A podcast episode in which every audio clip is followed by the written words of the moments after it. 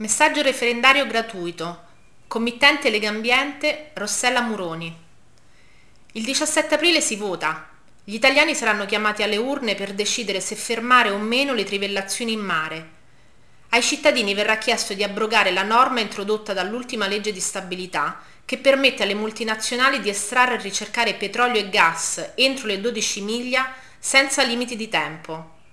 Al referendum del 17 aprile noi di Legambiente chiediamo agli italiani di votare sì, per dire stop alle trivelle, per salvaguardare l'ambiente marino e costiero e le sue ricchezze, per difendere i posti di lavoro dati dal turismo e dalla pesca.